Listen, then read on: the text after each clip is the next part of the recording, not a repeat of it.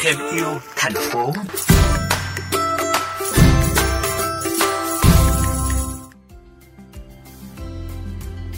Quý vị thân mến, đắp vải là sự kết hợp vải để tạo thành một hình thù.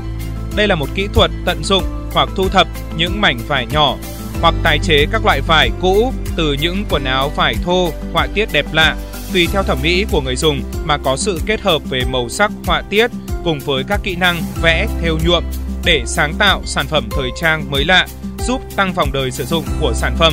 và không tạo thêm gánh nặng rác thải từ vải thời trang ra môi trường. Chị Lê Nguyễn Á Phương có một tiệm may nhỏ ở thành phố Huế chuyên sử dụng kỹ thuật đắp vải để sáng tạo những mẫu quần áo, váy thời trang và ấn tượng cho nhiều chị em phụ nữ. À, không phải là mình cứ chuyển qua dòng vải à, tự nhiên á thì sẽ là yếu môi trường. Và thực tế là khi mà mình hiểu được cái tình yêu của mình đối với cái làn da thì mình nên tối dạng áo của mình mặc. Nhưng mà một cái áo đó mình mặc đến 10 năm nhưng mà mình vẫn phải là có cái gu của mình trong đó nữa